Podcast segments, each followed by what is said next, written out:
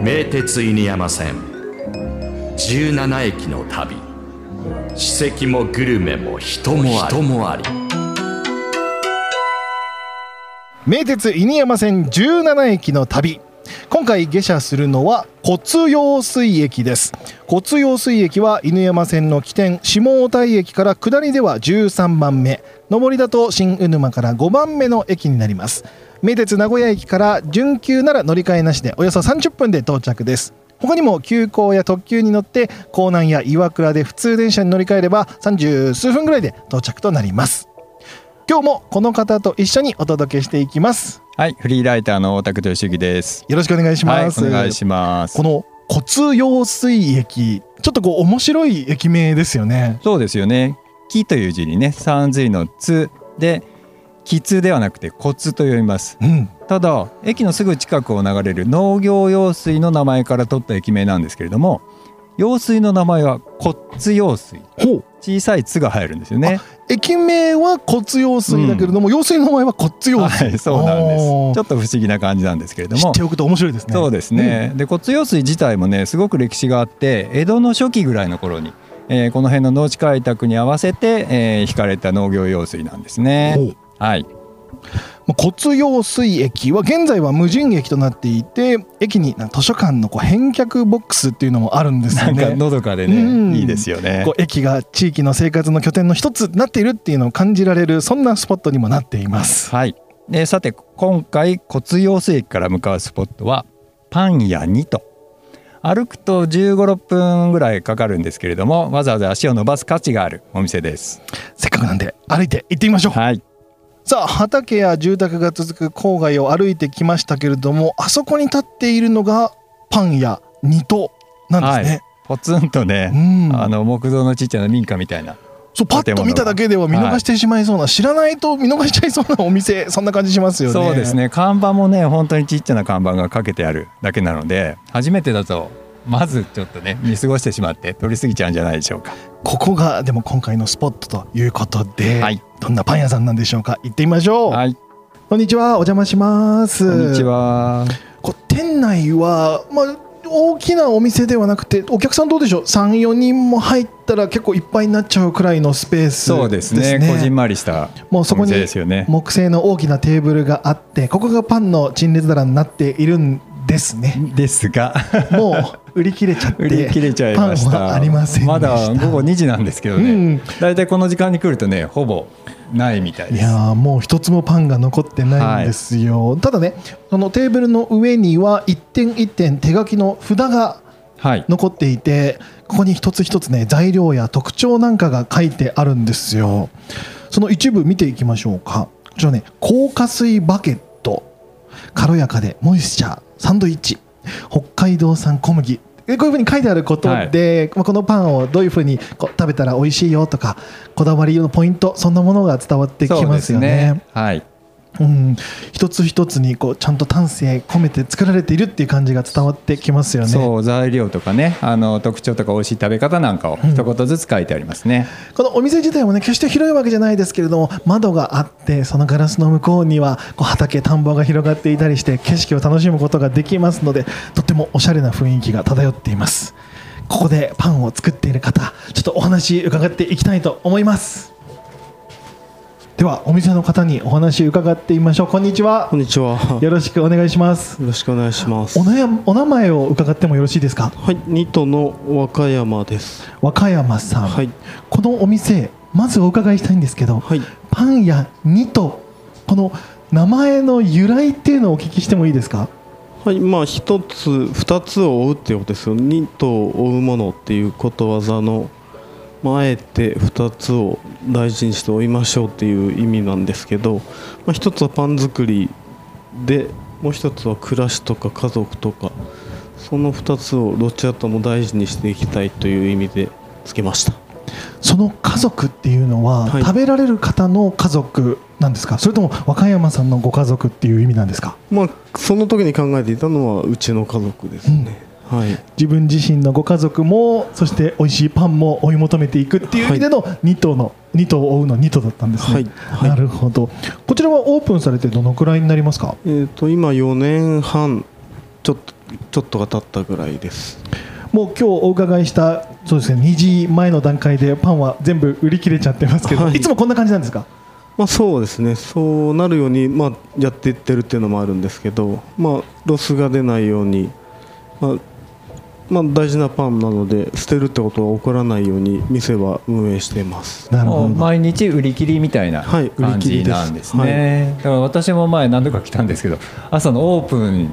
の時間にもういち早く来てでやっといくつか買ったっていう感じですね。なるほど、はい。こちらのこのお店の外観も今我々来た時あここなんか一見民家のような雰囲気も漂っていて、こう小さな看板が一つあるだけっていうこの雰囲気は何かこだわりがあったりするんですか？まあ、イメージとしては、まあ、パン屋でありながらも日本家屋日本の空気感を出したいなと思って、まあ、考えて作ってはあるんですけどでも、まあ、まあ知り合いの方に言われたのは、まあ、日本とヨーロッパの両方を感じるというようなことを言ってもらったことがありますけど。確かにお店の中に入ってくるとその雰囲気をね皆さんも体感するとその感じがね伝わってくると思う。何とも言葉だけではね伝えるの難しいんですけどぜひ皆さんも来てもらいたいと思います。さあこちらのパン屋さんなんですけれども郊外でハード系のパンっていうこうジャンルに入るんですかね？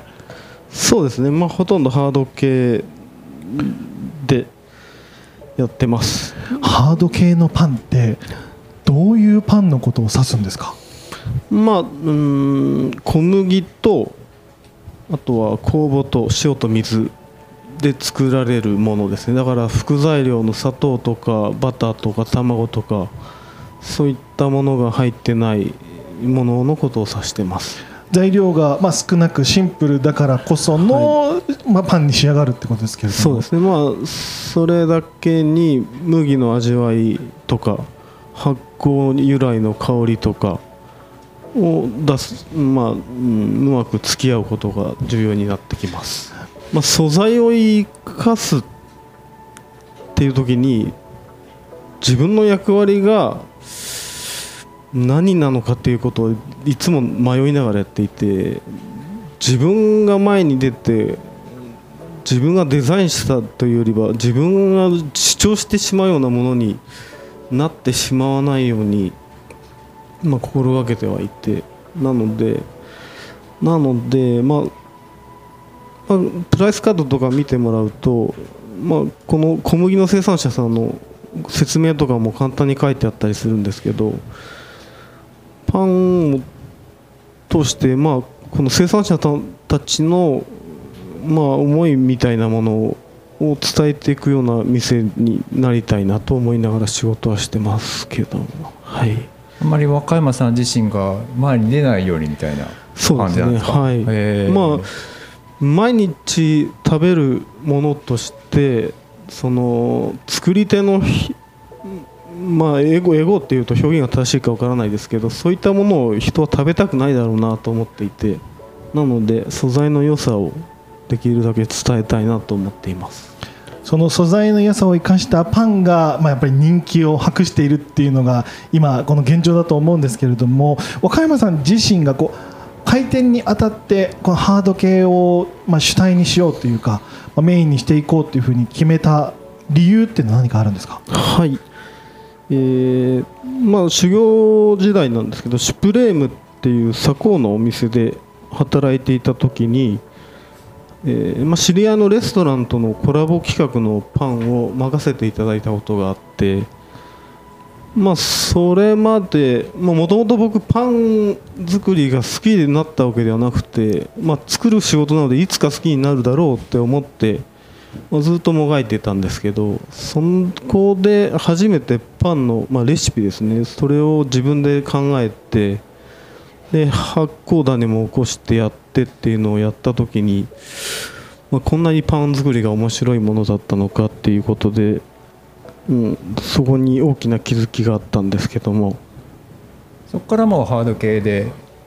自分がやるならみたいな思いに立ったっていう感じだそまあそこもともとハード系の店がやりたいっていうふうに一番最初の店でも思ってたんですけど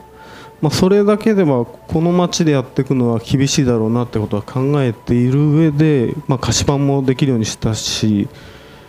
まあ、少しだけ料理の勉強もしてとかやってたんですが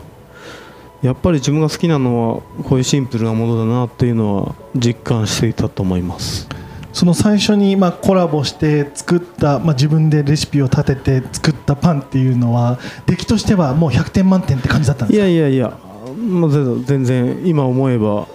未熟なものだったなと思いますけどでもあの時は自分のパン美味しいなと思ってましたね。でもやっぱりそういう発見っていうか自分がやりたいことが見えた瞬間っていうのはやっぱりそうですね。パンの修行って結構その時代はかなり厳しいもので、まあ、労働時間とかあとはまあし親方がすごい厳しいとかってことがあったので テレビなんかでよくありますそうよねですね。もう怒鳴られてって。いうはいはい。でそういう中でパンが好きになれずにいた苦しい時間があって自分に向いてないよねと思いつつややり始めた時にはこの仕事を一生続けようっていう設定というかで始めてですねいつか好きになるはずだからと思ってもがいてたのがやっと見つかったっていうすごく大きな喜びがありましたよね。なんかそういう瞬間を感じられて、まあ、そこからこのパン屋さんにと、えっと、つながっていくっていうのはすごくなんか魅力も感じるしこれねエピソードこれぜひ聞いた方には来てさらに食べていただきたいですね。そしてあのお店のパンなんですけれどもパン以外にもお店の隣でこちら野菜も育てていらっしゃるんですね。あはい。まあ野菜は実際は僕の父親が栽培してるんですけども例えば今だとゴーヤとか大葉とか、えー、ナスとかこのうち大葉は今茶畑っていう水がたっぷり入ったフランスパンみたいな、まあ、イタリアのパンなんですけどの生地に、まあ、ザクッと練り込んで塩振って焼いてるっていうシンプルなパンがあってあとナスはキッシュに、はい、今丸ごと焼いて皮ごと。それとすりごまと、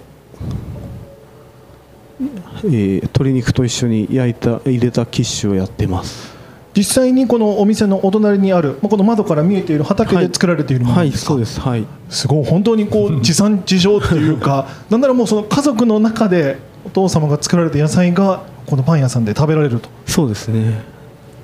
ここまでこうね地産地消。そして究極の家族って感じもしてね。あったかみを感じますよね。そうだ今日せっかくなんでねちょっと取り置きしといてもらってるんでお！す絶対売り切れちゃうの分かってたんで。ありがとうございます。僕とえー、1個ずつねちょっと残しといてもらったので、はい。ちょっと実際食べてみてね。そう。はいその感想も交えてまたお話を。到着した時にはもう売り切れちゃってたから、はい。あ食べられないのかなとそうちょっとメールで予約をしておきましたありがとうございました、まあ、一つがとマルチョコですね、えー小麦と塩と水と酵母だけの生地にベルギーチョコが入ってます。まあハード系のお店ですけどまあ町のパン屋っていう意識が強くて近所の子供たちとかに喜んでもらえるパンが用意したいなと思ってできたものです。まあすごく小麦の香りとあと濃いめに焼かれた皮の強い香りと、えーまあ北海道のすごくいい小麦使ってるんですけどそれの白い小麦の伸びやかな味みたいなのがあって美味しいと思います。で唐辛子のパンなんですが、えー水がたっぷり入ったま茶畑っていうイタリアの発祥のパンの生地に青唐辛子の酢漬けとあとスパイスのクミンとゴーダチーズが入っています、まあ、夏にぴったりかなと思います。ビールなんかに合わせていただくと美味しいかなと思っています。まあ酢けの唐辛子の香りとクミンの香りの組み合わせも面白いんじゃないかなと思ってます。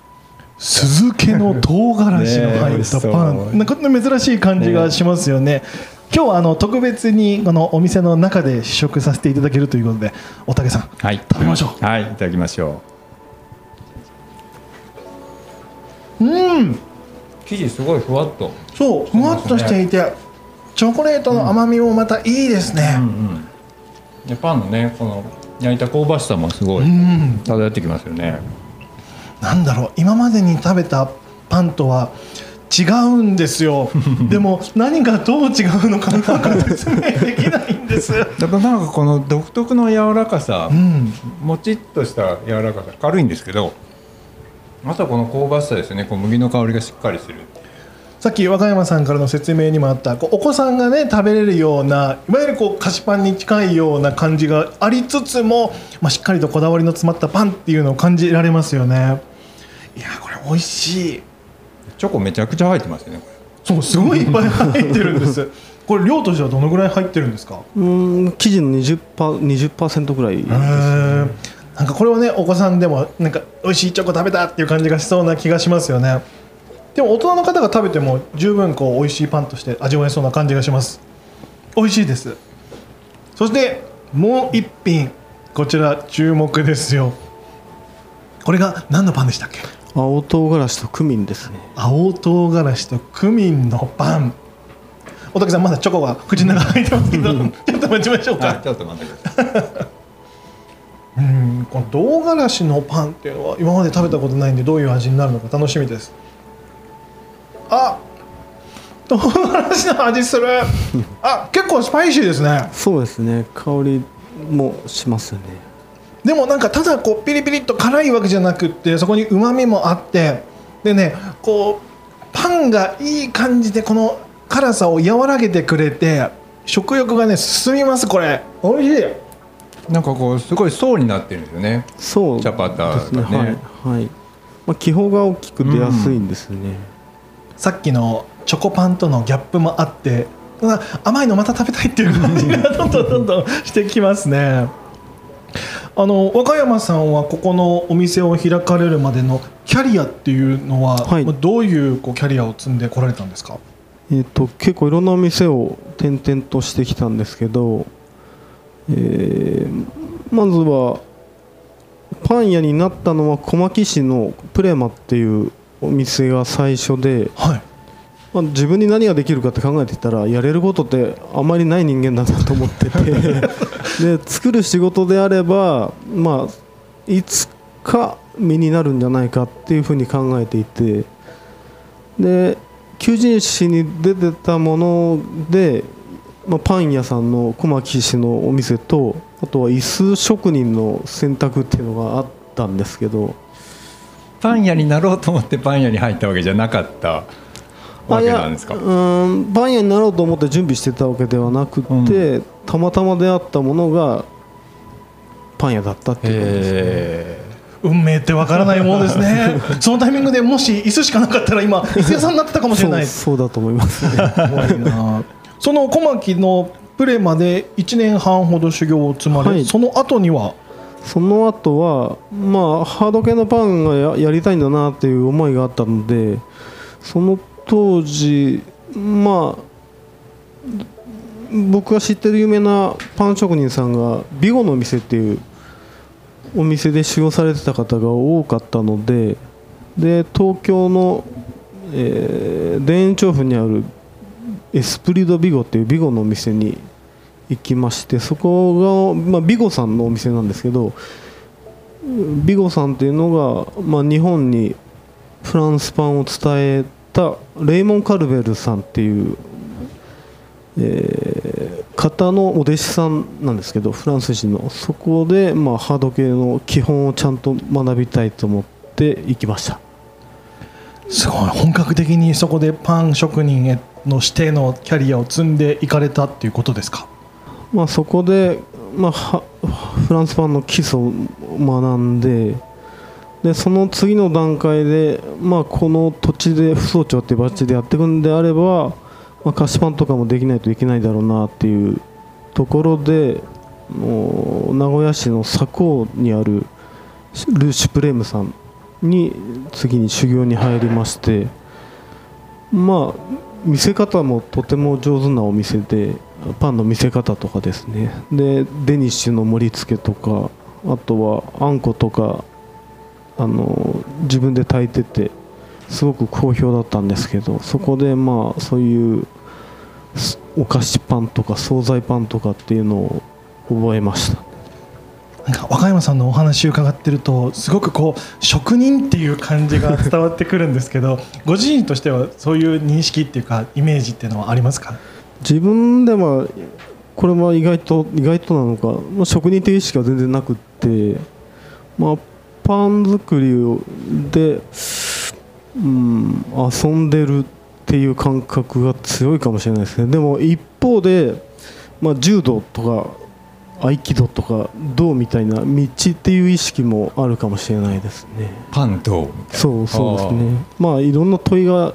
一人で作っていると常に問うことがあって道のようなものかもしれないです。これから進んでいくそのパンド若山さん自身はどういうふうなお店に、まあ、していきたいとか逆になっていってほしいみたいな思いっていうのはありますか？どういうふうな店にというか人の役に立ちたいなと思うようになってきましたね。本当にまあすごく自分のことばっかり考えて修行してきたんですけどまあ子供もできて40過ぎて人の役に立てないとダメだなって思っててなので、まあ、特に町の人にささやかな、まあ、喜びとかを感じてもらえる店になりたいなと思ってます。はいこのお店実は今日若山さんにねお話伺ってますけれども奥様と一緒にやっていらっしゃるんですよね、はい。あの最初に2頭を追ってるその1つがパンでもう1つが家族っていう話を聞いた時に奥様もよかったら一言お声聞かえないかなとか思った。奥様今お忙しいですか？今あの旦那さんにいろいろお話伺ったんですけれども、まあ、ここから先なんかこう地域のためにじゃない人のためになんかやっていきたいっていう風なあの若山さんのお言葉あったんですけどそういうのを聞いてさんもちょっとお恥ずかしい感じな 恥ずかしい感じなんです。それ聞いて奥さんどうです？まあそうですね。一緒に頑張っていきたいなとは思いますけども。はい。このお店ニトっていう名前が一つがパンの道を置いていってもう一つは家族をっていうお話が実は若山さんからあってそれ聞いてねなんかぜひちょっと奥様からも一言声もらいたいなと思って無茶ぶりしちゃいました。なんか聞いてる人になんかメッセージもしよかったら来てくださいぐらいでも全然構わないなんか一言いただけますか？ですね。まああのすごいこだわってやってますしあのいろんな農家さんがすごい丹精込めて作ったものを使ってうちは作らせてもらってる形になるんですけどまあそれすごく美味しいのでぜひまた食べに来てもらえればなと思いますはい若山さんありがとうございましたありがとうございます。すみません、ご無理言いました。突然の無茶ぶりにもありがとうございましたそしてあの若山さんもありがとうございましたありがとうございました。今回は骨用水駅から歩いて府総町のパン屋ニトにお邪魔しました大竹さんいかがでした？いや、やっぱ美味しいですよね。うん、すごく丁寧に作ってらっしゃるっていうのが伝わってきますよね。本当です、はい。僕も食べてファンになっちゃいました。こちら朝10時のオープンを待ち構えていらっしゃるお客さんも多くお昼過ぎには売り切れてしまうことも多い、まあ、パン好きの間では評判の一軒となっております。営業時間は10時から売り切れ次第終了となります。日曜日と月曜日がお休みとなっております。名鉄犬山線に乗ってパン屋2とぜひお出かけください。